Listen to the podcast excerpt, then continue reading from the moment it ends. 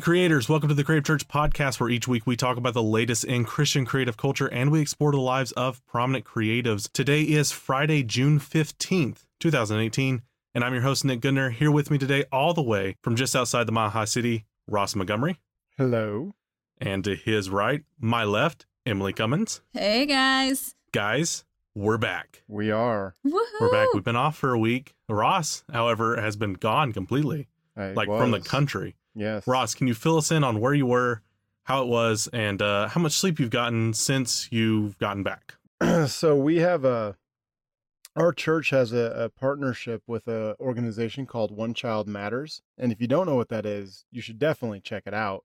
Mhm. Uh, it's very unique in the fact that um, you sponsor children, um, so it's very familiar with other organizations that way. But your church will sponsor children at one area, so they usually do child development centers hmm and uh, churches will help you know either build them if they're not there or help um, in other ways if if they have that and it's usually partnered with a local church and you're working with a local pastor so it's much more of a relationship type thing so this past week we had actually two teams go and i went uh, with a team to the philippines um, and it's probably about the third or fourth time we've had plum creek represented there first time i've been there and then we had another group go to Honduras where I've been twice. Um, and so yeah, Philippines is quite a bit of travel to get there. Um, you know, the two hours to LA, then the 15 hours to, to Hong Kong, and then the two and a half hours to Cebu, then the three hour va- van ride up to a boat that's an hour across to the island is a little taxing. So Wow. yeah, Did you say say boo? Yes, I did. Cebu. and the island itself is a mile long and half half a mile wide. Wow. So it's And, a very uh, small island. You got back just this morning. Like you were Uh, recording 2 a.m. my time. Yeah. So yeah, Oh my goodness. that'd be 4 a.m. your guys' time. That is crazy. Emily, what is what have you been doing for the past two weeks? Well, basically, I've just been re-liking the post you put on my Facebook page like every day about uh, Oreo's new flavor. Just saying. Yes. Um, but outside of uh, Oreo new flavors, you posting that, people texting me, I have been. I don't even know what I've been doing the last two weeks. I've missed recording with you guys. Um, I, don't- I genuinely. You were you were in the the were you in the Keys or where were you in Florida? You were on the beach for like a week though. Oh, Yes. Okay. So every year, see, I've just I forgot. It was so much fun. Um, every year, my family goes to Sanibel Island, and normally it's beautiful. This trip, however, it rained like the whole trip. so Oh, if you're nice. planning a Florida trip, that's kind of sad. But I caught up on a bunch of Netflix stuff Oh, read go. some good books. Um, yeah, it was a really it was a really good trip. And then this past Friday, I feel like you two will be super proud of me. So I learned how to fish for like the oh, first time ever. Oh, and I caught a shark. I saw the. Congratulations. I looked- I did know. not see I a picture. held a shark. It's Yeah. so weird. That's nuts. Yes, that's, I've that's my claim to fame. The last two weeks, I caught I'm a not a big fisher person, so I don't I don't uh, congratulations. it was really fun. Yeah, really, really cool. fun. That's awesome. Now, what's weird is because you texted me just before that happened, and we got a tropical depression, Yeah. sub depression. I don't know what they call it. Uh, it was like, what was the name of that? I can't even remember. Um, but we we got that, and Yeah. it was supposed to rain the entire time. And so, like, I had a plan. Yep. My sister was in town. We were going to go for like a few days and just go to Disney. It did not rain at all here, like at all. Like it was That's clear skies the entire time. We went to the beach, no rain. I was oh. like, this is awesome. Emily Thanks prepared me for nothing. Yeah. I'm Thanks. just saying, stay in Central Florida where you're safe from hurricanes. But then and you the miss rain. out on the tropical oasis of Sanibel Island. Nick, come on. that is true. Where is Sanibel Island in relation to us? okay, it's near Fort Myers in Naples. Okay, okay, Yeah. okay. My Very cool. favorite I was part, down there a few weeks ago. Yeah. You literally have to drive across a causeway to get to the island. And once you get onto island time, it's like ditch your car. You don't need it anymore. You just ride a bike everywhere or walk Mm. everywhere. It's fun. very slow paced, which is awesome because my life is not slow paced. And um, it's just it's it's normally beautiful and a sunny paradise, and this time it rained, but Yeah. that's okay. I'm sorry. I'm so sorry. Well, despite your rain, we do have a great show planned for everyone today. Um, a little later, we're joined. We're going to be joined by Levi Lusko. Uh, Levi is the pastor of Fresh Life Church, a multi-site church in Montana, uh, Utah, and Oregon and Wyoming. And uh, we, he and I had an amazing conversation the other day, and we're excited to share that with you. Um, next up, though, is Quips.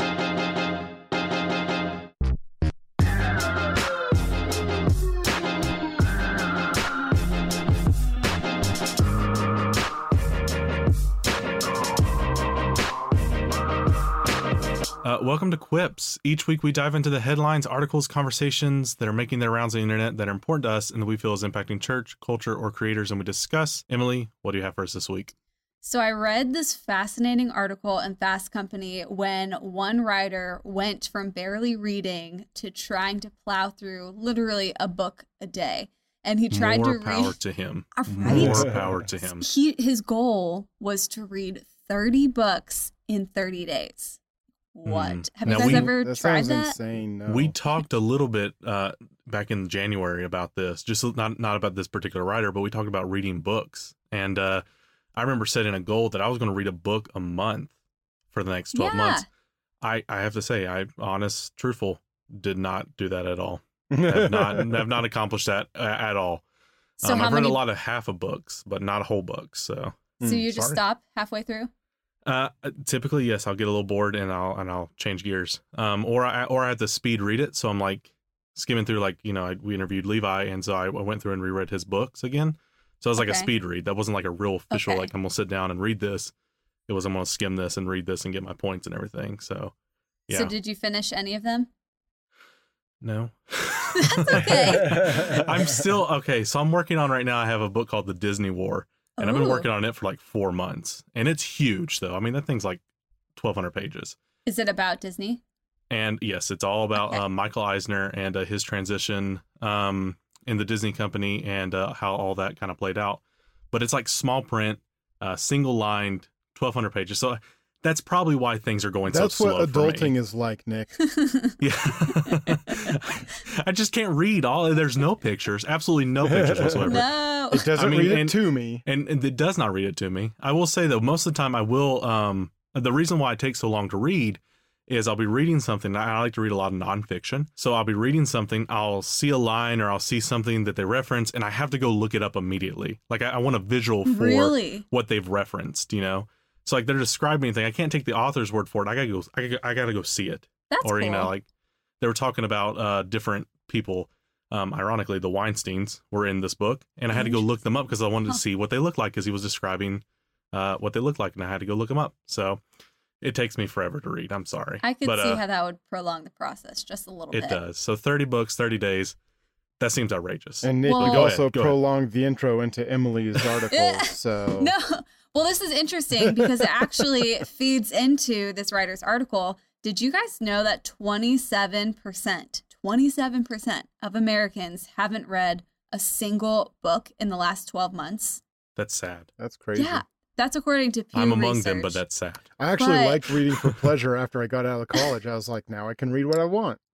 Yeah, yeah absolutely. Well, I mean, one of the barriers that this writer identifies is that there are too many options.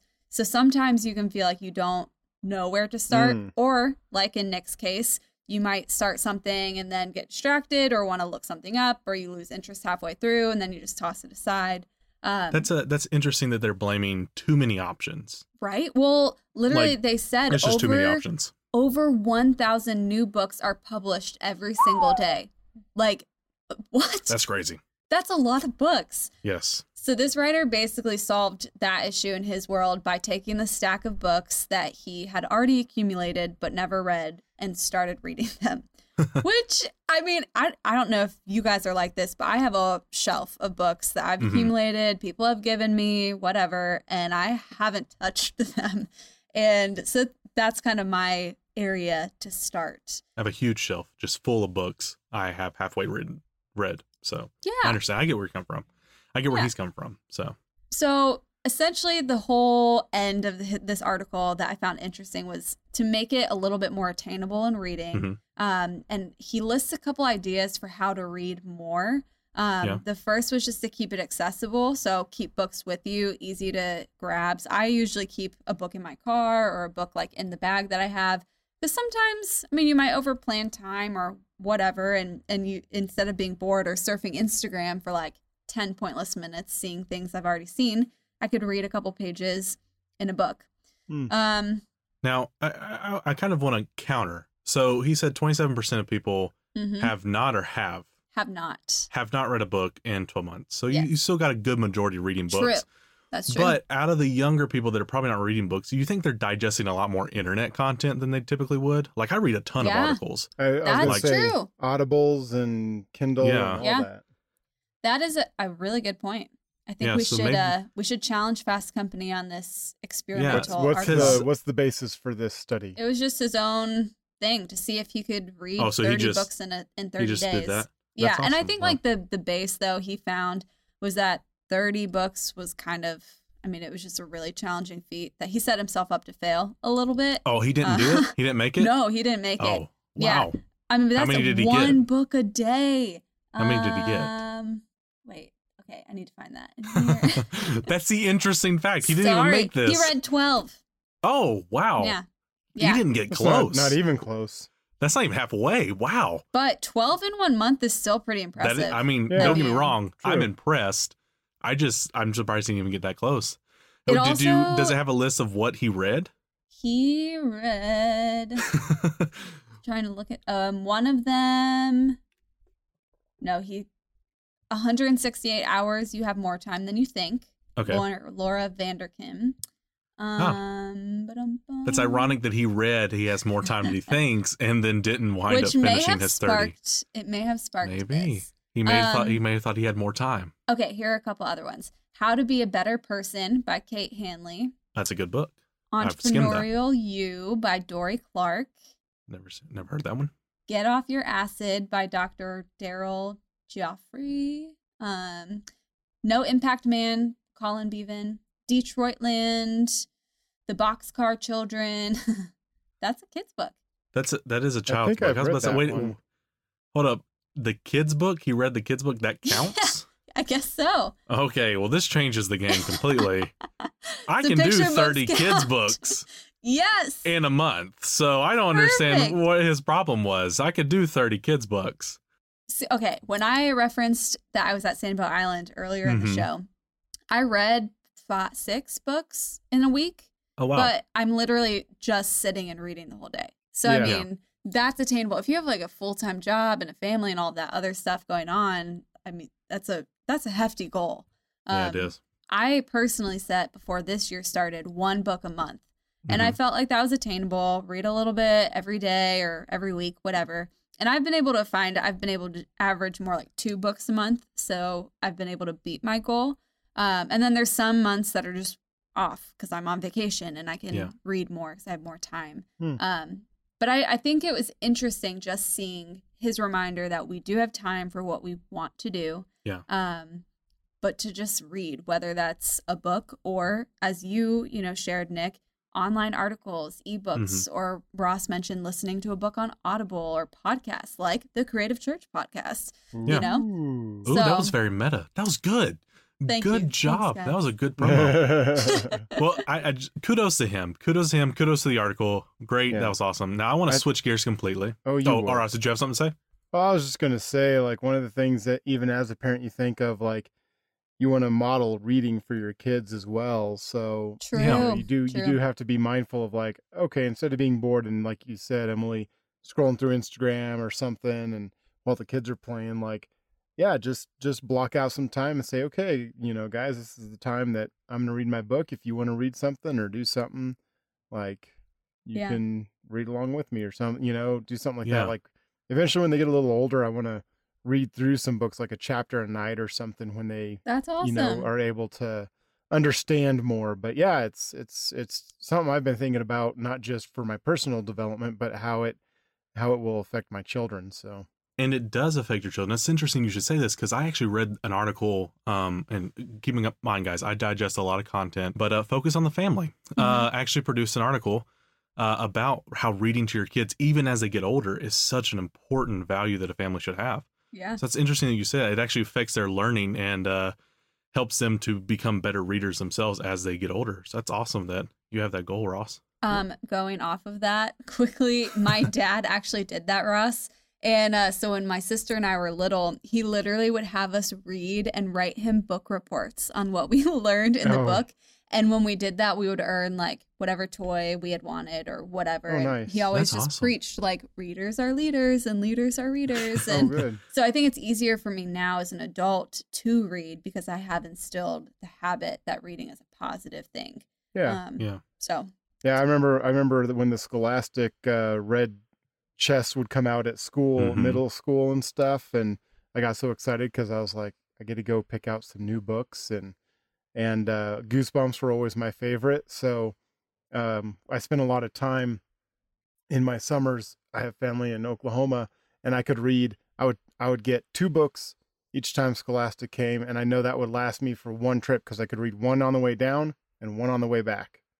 that's Yeah. awesome. So That is awesome. I missed that big red uh, case. the big red, had. Yeah, whatever. big red bookshelves. I remember Clifford was there. Clifford would always come. I, I that was my favorite part. Um, and that's that's where I picked up reading was from this classics book fair.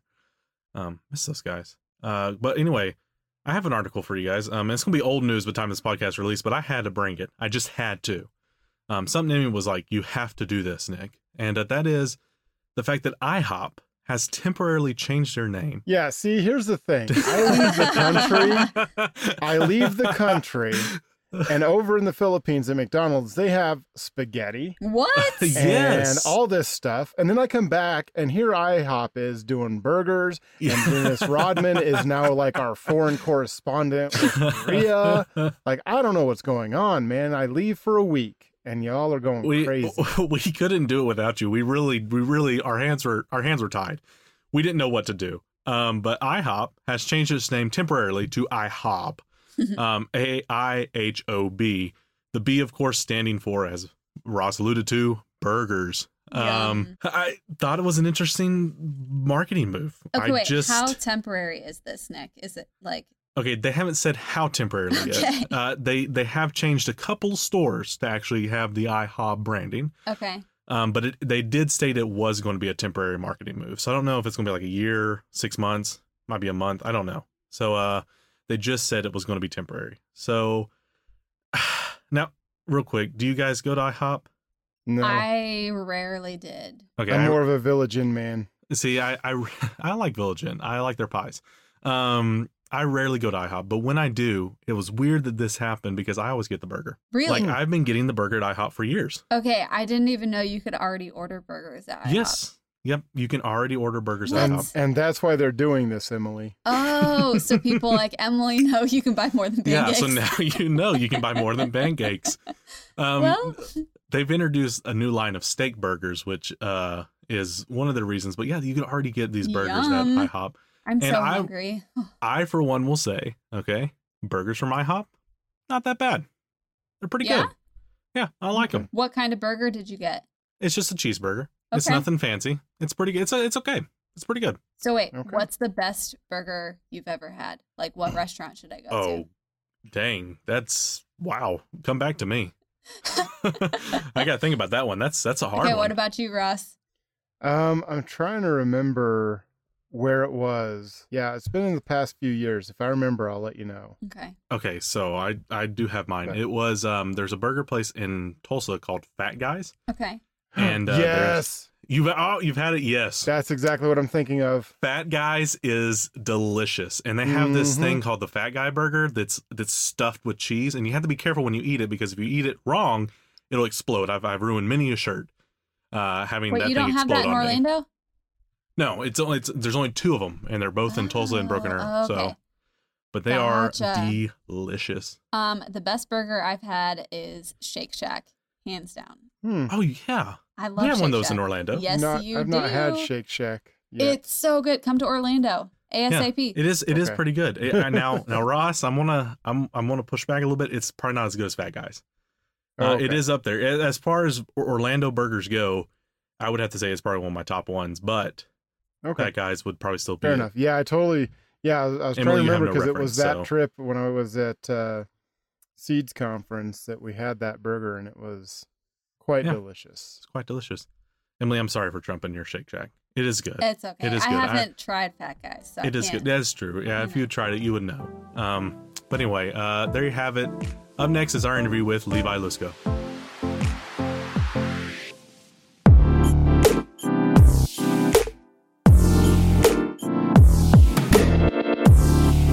This week's featured interview is with Levi Lusko. Levi is the author of the best selling book, Through the Eyes of a Lion, and his newest title, Swipe Right. He is also the pastor of Fresh Life Church, a multi site church in Montana, Utah, Oregon, and Wyoming that he and his wife Jennie pioneered in 2007. He takes pleasure in small things, such as black coffee, new shoes, fast internet, and falling asleep in the sun. Here's part of our conversation with Levi Lusko.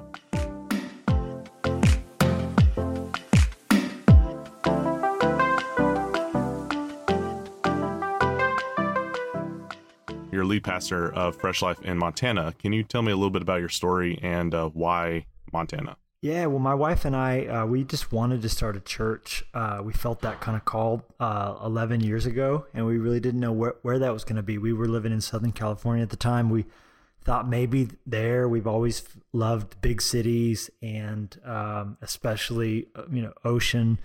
Um, and Montana has has neither, so it makes sense that God would send us here because it was the least likely destination for us to start.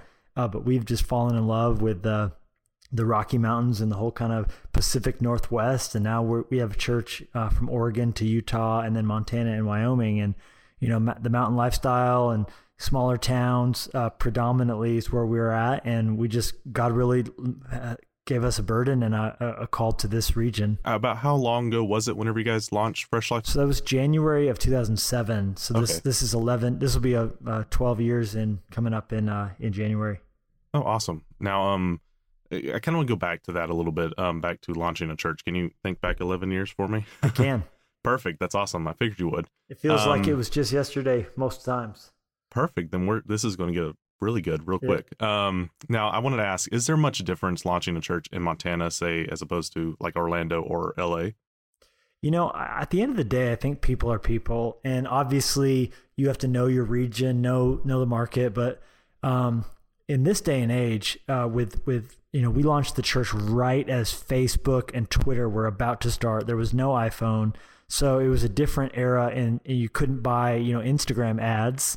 Uh, so I think, but nowadays, if I was planning a church, I don't think my strategy would be much different from Orlando to Salt Lake City because you know you're relying on Google AdWords and Instagram buys and Facebook, you know, um, as the predominant way you're getting the communication out there. You know, so I I, I don't think uh, the exact part of the country you're in factors in all that much. Now, whenever you uh, started, I, I, know a little bit about you because I've read your books and things. Um, you were 23 years old. Is that correct? Sounds about right.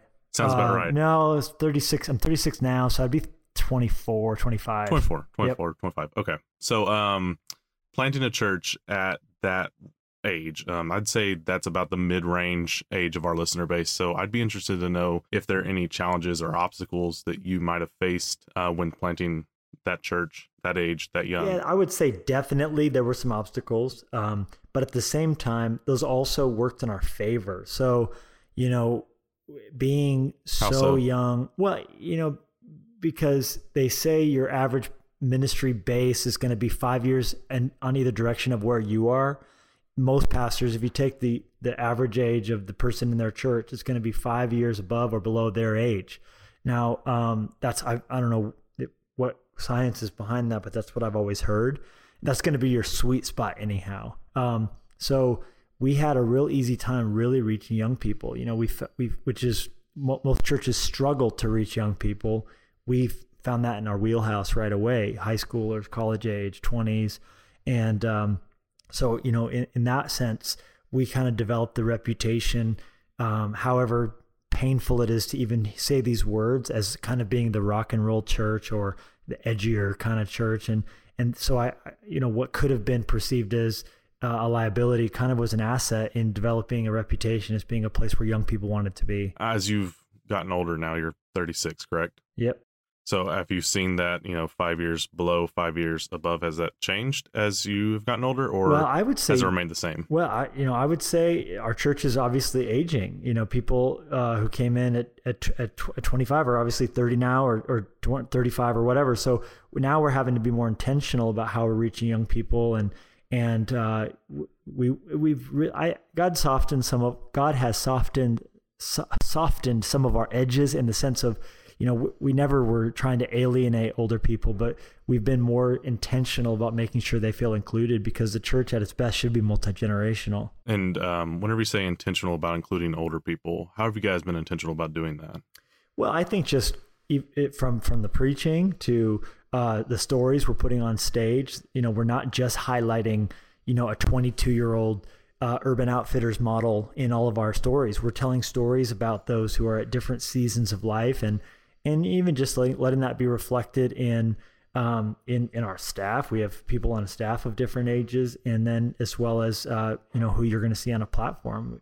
Uh, it's not just all you know 19 year old angsty worship leaders. You know we have different different seasoned people in in different roles. Can you kind of catch everyone up now? What's the what's been the growth like? Um, I know you said planted uh, 11 years ago, but what's been the growth like at Fresh Life?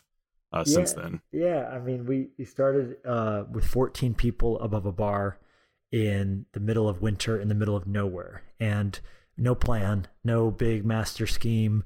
Uh, just wanted to reach people for Jesus, and uh, so now, 11 years later, we're meeting in 12 cities. Um, in four states with a TV broadcast that reaches around the world and web web web streamed uh, churches services that are watched, you know, just about every state and countries all over the place. And so that's kind of been the the scale. And then, as you mentioned, the books that have gone out, we've had two that have, by God's grace, become bestsellers, and just seen ministry resonate with people in different places. I want to dive into a little bit of your leadership journey. Um, what was your background before launching a church? So I was a, a youth pastor first, and then I was oh, a okay. creative pastor after that, and then um, I was a, a teaching pastor, but right before we started the church. So, uh, how have you handled that as a leader as you've grown into you know, 12 locations from 14 people? How have you how have you grown as a leader, and how do you continue to grow? That's a great question. The, the thing I tell new parents is you don't have to worry about a third grader because God gives you a baby that weighs eight pounds and you're a parent of an eight pound baby just like they're an eight pound human and you guys get to grow into this together and i think the thing that i part of the reason we knew intuitively um, that the church plant was so good for us was that we knew that the church was going to grow as lead, as on a leadership journey just like we were. So you know, Jennie and I didn't have to worry about pastoring a church of of 100 people when there were only 14 and we got to grow just like the church did and i heard someone say that you know when you start something new uh, the, the most important time really in, in the sense of figuring out culture dna and, and all that is your first decade and our first decade was a definite cocoon from our leadership. In a lot of ways, I feel like we're just beginning now with the mistakes and the successes of the first decade in place, and we're really positioned to see kind of a um, something beautiful and vibrant come out now. Um, and I'm so thankful. You know, most pastors move on two years, three years. They they don't make it long enough in in one location to really make a difference. And had we gotten itchy or bailed out when things were hard, I, I shudder to think of what would have been short circuited in our development because of just the, the power of staying in one place long enough to actually make a difference. Whenever you're you, talk about the development, um, what were some of those successes and mistakes that you made? Like, give me give me just like a, a top list, like a headliner.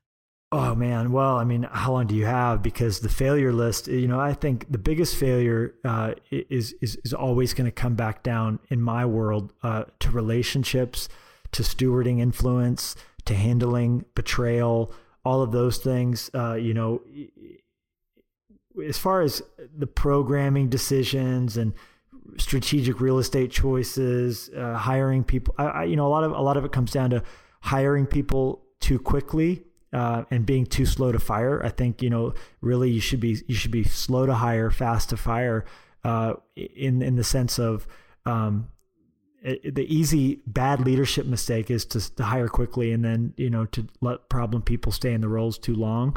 Um, so th- those would be some of the top mistakes. Uh, how do you how do you how do you identify problem people? Well, I think predominantly it comes down to a culture. You know, once you've identified the culture you want, uh, when you have cultural saboteurs, they're damaging everybody.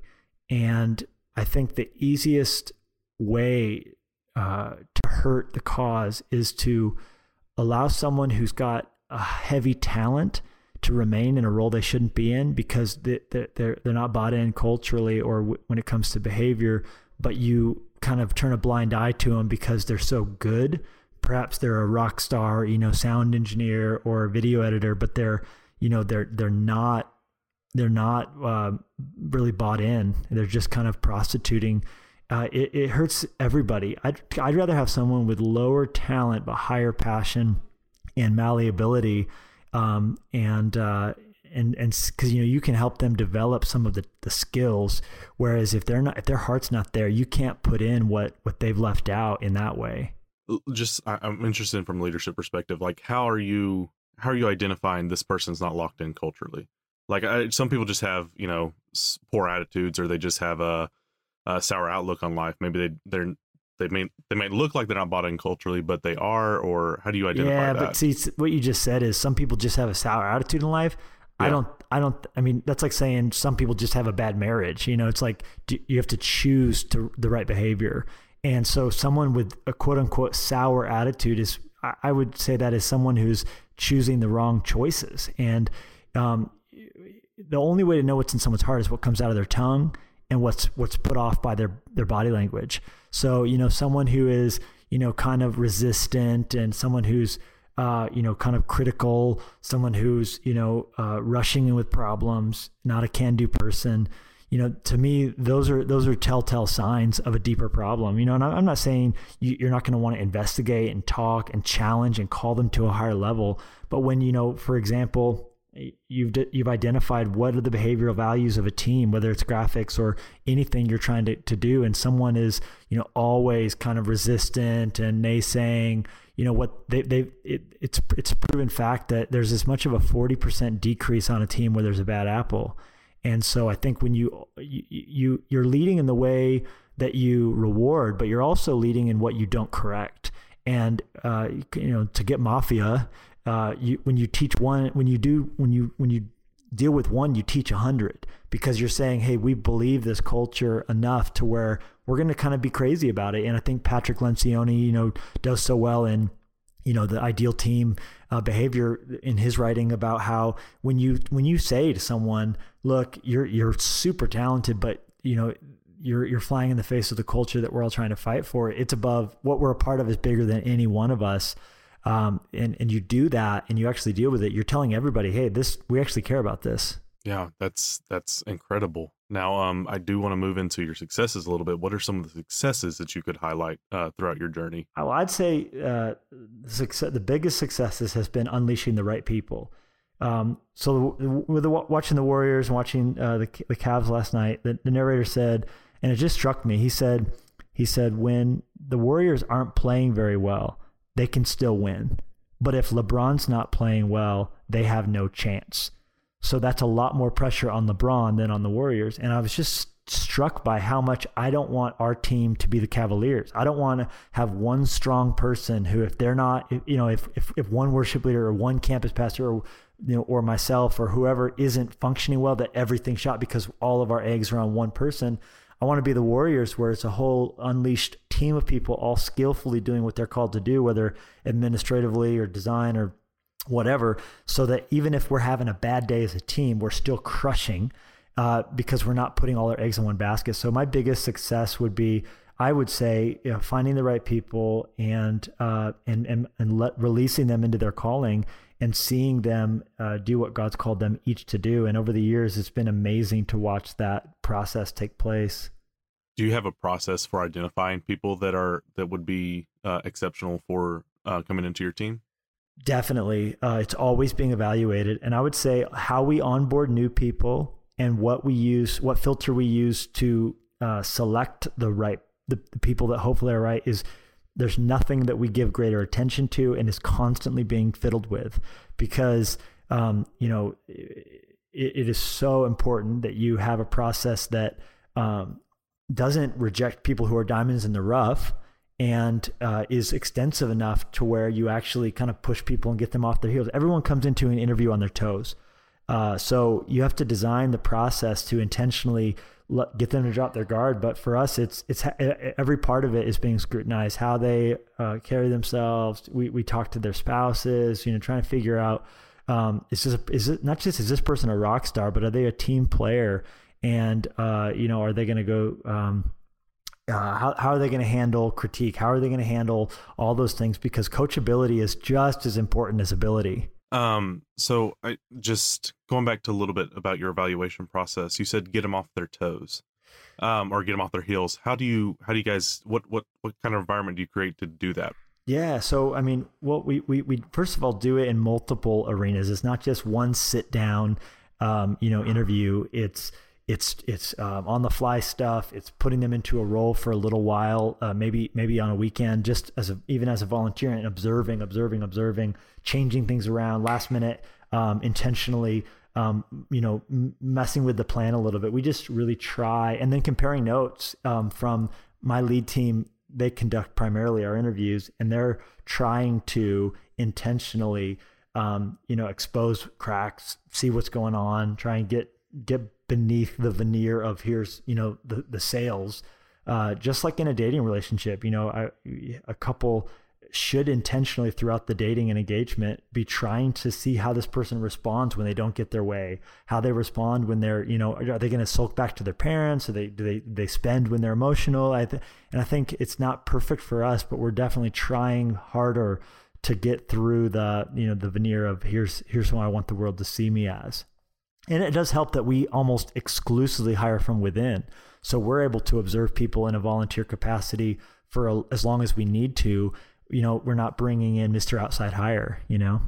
Would you always recommend that over or hiring from within over hiring from outside, or is it a balance? I would say there are obviously in my world are certain respects that um, would cause you to almost um, need to deviate from the standard, the hard mm-hmm. line that you take, right. you know, from the sense of, uh, but but we re- we would rely on those specialty trades more on a contract basis. You know, if we're bringing mm-hmm. someone in to mix to to eh, design a room for sound or whatever, um, I would way rather have a contract thing for a season than um, than than have a long term arrangement with someone who's a, a, a, foreigner from a cultural perspective. Right. But uh, so I would say for us um, almost to a almost to a T, the the inside hire is our our our, our first choice. Right. Okay. So now I want to dive into. I'll kind of switch gears a little bit. Now, your church, Fresh Life, you guys have an artistic bent. Um, and uh, can you tell me whether that's something you've put as a value, or is that something maybe the team around you has put it as a value, and you've kind of just uh, become assimilated into that? Well, I mentioned that I I grew up um, in in my pastoral art journey as part of it was a creative um, and i always have had a passion for it. My mom's an artist. Um, when i was a youth pastor i was taking photoshop classes and you know kind of because i just liked that. Mm-hmm. and so um, the sound the feel the design uh, that that is something i enjoy you know where you know pastor steven furtick is a, a musician so he's going to put more uh, attention into songwriting where for me it, how the series art looks is as important to me as the message that's being communicated. So I, I give more time to that probably just because it's something i actually like. And you guys do a phenomenal job of it at fresh life. I mean oh, thank you, really you so much. I really appreciate that. Yeah it's it's i i sometimes i just go there for inspiration like we were talking about before before the podcast uh, in your six ship series. Um, but I wanted to ask: Is there any time now? Now that you've grown, you've had you obviously have creatives on your team, right? Oh yeah, we have we have an extraordinary team. And are you overseeing those creatives more, or have you kind of stepped away and let that be uh, done by other people? Both. Um, okay. I I get I get in the mix because, like I said, it doesn't intersect with my role.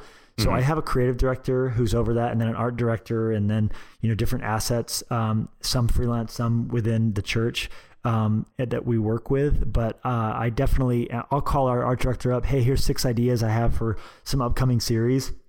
It could be as simple as I'm walking through the streets of a London, you know, uh, alley, and I see a restaurant that's called Rock and Soul. Of course, soul is a play on word because it's a fish, and I say I, I, t- I call her up, hey, I want to do a series called Rock and Soul, except spelled S O U L instead of S O L E, and so you know we're collaborating on that. Or I'll tell her three or four different ideas, and then what she'll do is she'll put together mock-ups, maybe two or three directions for each uh, series, and send them my way. And sometimes I'll like the art so much I'll actually change what I'm preaching because of something that's come out from that. So it's collaborative. Uh, we'll come together. We'll look at storyboards. We obviously use you know Basecamp and the different tools that are available to critique art and come up with suggestions and revisions, etc. But it's it's a collaborative process. I guarantee you that statement that you said, uh, "I'll change my sermon to fit the artwork." I guarantee you, half of our audience right now is supremely jealous of of having a, or wanting of your creative director wanting a leader like you because I think a lot of times um, creatives clash with their leaders um, on what they think they need to do. Um, and I wanted to ask, from your perspective as a leader, do you guys ever clash creatively with your creative director, or how how does that look for on your end? Nah, not really. I mean, because everyone's, all of us really, our our heart is the best. So I mean, uh, I think what you have to do is you have to shift to a role where your ego is not in the driver's seat. And the easiest thing in the world is to only care about your thing. Like but it, when you have a mentality that says, no, we, we all want the same thing. We want the service to really, we want it to move the atmosphere. And if my idea or someone's thought or whatever, like I'll tell, I'll come, like we'll be talking in a room and I'll say, here's this idea for video, but please don't make my idea because it was mine. If if there's other ideas and there's a better one, go with that one. You know, like I don't want it to be a thing where it's like, oh well, you know, pastor said this, blah blah blah, and so therefore it's automatically given a higher weight. So I'll, I'm intentional about saying don't make this idea if a better one comes up. And you know and i think that that kind of mentality allows there to be a sense that says hey this is truly a team. And you know obviously if i feel strongly enough about something i can say no i really want it to be like this. But i, I try and use those sparingly so that there is not a sense of if you if you if you squish people down in that way, eventually your best and your brightest are going to go somewhere else where they can truly use their skills. So, in your opinion, what is the ideal relationship between um, a leader and their creative pastor? Well, I mean, I think it really depends on your bend. You know, if yeah. uh, I, I have friends who actually don't really care about the art, don't notice it, don't run their own social media feeds. That's just not their thing. Whereas, um, so I think you need to know what you're skilled at, and I think you you should always have a mentality, like Andy Stanley says, to outsource your weaknesses and, and focus on your strengths. You're not doing anyone any favor by trying to be well rounded. So if you do the few things you do really well and then delegate the rest, everyone wins. Um, and so I guess you got to know yourself, you got to know your team, and try and unleash everybody to do what God put in their heart to do. I'm going to ask you another question, kind of on the same bend. What is the ideal relationship a church should have with the arts? Well, I, th- I mean, I have a lot of thoughts on that. I think uh, pre- predominantly, I think um, the arts within the church is one side of that conversation, and it should be excellent. It should be focused. It should be all you know, pointing to Jesus and, and all that. But then I think the arts outside of the church, I think, should be um, approached with a mentality that says something's great art not because it has a Christian fish painted on it or a verse etched at the bottom, but because it's just great art. You know, I, I always think of this conversation where someone came to C.S. Lewis and said, I, I love your I love your Christian books," and he said, "Excuse me, my books my books aren't Christians. They're just books. Uh, they don't have a soul. They're not going to go to heaven. They're not going to go to hell. They just they're just books." And I think the mentality is like a Christian who makes art or a Christian who makes film or a Christian who, you know, does a website it's not Christian or not. They're a Christian. They're going to make something and it should stand or fail on whether it's good and whether it's beautiful and whether it moves those who see it and it's intuitive in its design. So I, I believe, you know, we've all been created by a creator in order to create. And every one of us has within us even the mentality of, I'm going to do Excel spreadsheets, but it's going to be so well done. It's a created thing. And uh, it should it should inspire people around them you know, to want to do their part of it in a more creative way because of what they're seeing. To find out more about Levi and to read the rest of our interview with him, visit the podcast episode page on our website at creativechurch.com. That's crtvchurch.com.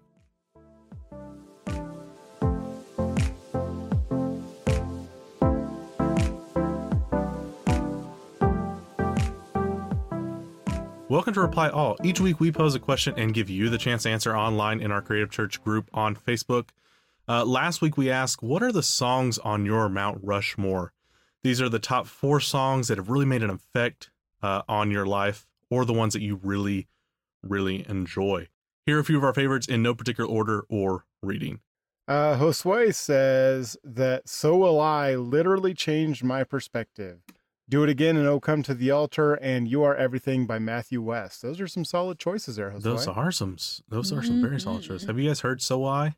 Yes, Mhm. it's I wonder so which good. one. I wonder which version he's talking about. Ooh, we need some clarification. there. Ah, yes. So hit us back up and tell us what version you're talking about. Emily, what do you got? Uh, Brandon says "Reckless Love" Star Wars opening theme. My man. Those are those are Uh, about tied for first. I can My understand that. man. Wait, so is "Reckless Love" the Star Wars opening theme, No. or No, wait. You've not heard Emily. "Reckless Love"? Whoa, hold up, hold up. You, haven't heard, "Reckless, Love"? How does it go? Oh God. Um. Do you look it up on YouTube dun. right How now? How does it go? Reckless. Uh. Wow. Reckless. Reckless uh, love of God. Oh, Yeah. okay, got it. I thought maybe it was like the same thing as the Star Wars. The- Got it. No. Reckless Okay. Love. The Bethel version is by far one of my favorites. Okay, I'm tracking with you So guys now. there's a Cory As Asbury ver- version, which is which is pretty good. It's a very popular one. It's a, it's the popular one, but then the Bethel version, I just feel like they just hit it. They hit it. They every do time. good things. Yeah. Okay, he also says After the Storm by Mumford and Sons Mhm. and Your Hand in Mine by Explosions in the Sky. Hmm. Now, Jonathan Malm, he answered, and I had to applaud his answers because he was one of the only people on this list that really didn't pick all Christian songs. Mm, So uh, I'm as any honest person would. yeah, right, right. Uh, Jonathan said, "In the Air Tonight" Mm. by Phil Collins. One Time by Earthsuit. I don't. I actually know that song, so I'm, I'm sorry. I, I have no reference for that one. Uh, April Come She Will by Simon Gar and Garfunkel. And uh, ooh, that's a hard word to say. So we'll let you go read that on the Creative Church group. Uh, I'm not going to try to read. it. Marco Uh, there you go. Ross just said it. by Smoke City. There you have it. Yep, that one. That one was it. I can't read. uh, anyway, so uh, if you want to answer, you want to get into that conversation, you can do so by heading over to our Creative Church group. Uh, while we were Ooh. gone, I forgot to tell everyone. While we were gone, I changed the name from Creative Talks to Creative Church. Woohoo. Um, Branding. branding exactly the reason why we we trademarked creative church we own that trademark uh, we don't own the trademark to crtv though and i wanted to drop uh, us putting crtv in front of things and people thinking that was our branding our branding is creative church so if you want to answer you can do so just head over to the creative church group that's crtv church now this week we're not going to do a reply all. And the reason for that is uh, we're actually going to record uh, next week's episode as soon as we get done. Like we're just we're just going to literally hit stop and hit record again and go again so and that then we Ross can is taking a nap. right Yep. and then ross is taking a nap. And so um, Emily's gonna go find a burger. and I, i'm gonna head out. And i'm gonna head out on vacation. So yeah so we're, we're just recording right back to back. So um there are a few great ways that you can share your appreciation for the creative church podcast. First you can subscribe and ask to your favorite podcatcher we also release all of our episodes on our website at creativechurch.com And you can review this podcast and show us some rating star love on iTunes so we can get more exposure. And the more people that find us can join Nick as he reads picture books for a month. That's the new podcast in Creative Church Podcast Yes. Network next month. Nick yeah. reading picture books. Nick reading picture books. So and then this I'm gonna picture, uh, the little doggy lost his way. so good. uh red fish, blue fish, yellow fish, two fish. Um anyway, last lastly, consider sharing this episode on social media. You can find us on social media by searching our handle Creative Church. That's one word, CRTV Church. Special thanks to Levi for joining us today. You can check out all that he's doing by heading over to our podcast episode page on our website at creativechurch.com. In the meantime, I'm Nick Goodner, I'm Ross Montgomery. And I'm Emily Cummins. and we will see you next episode.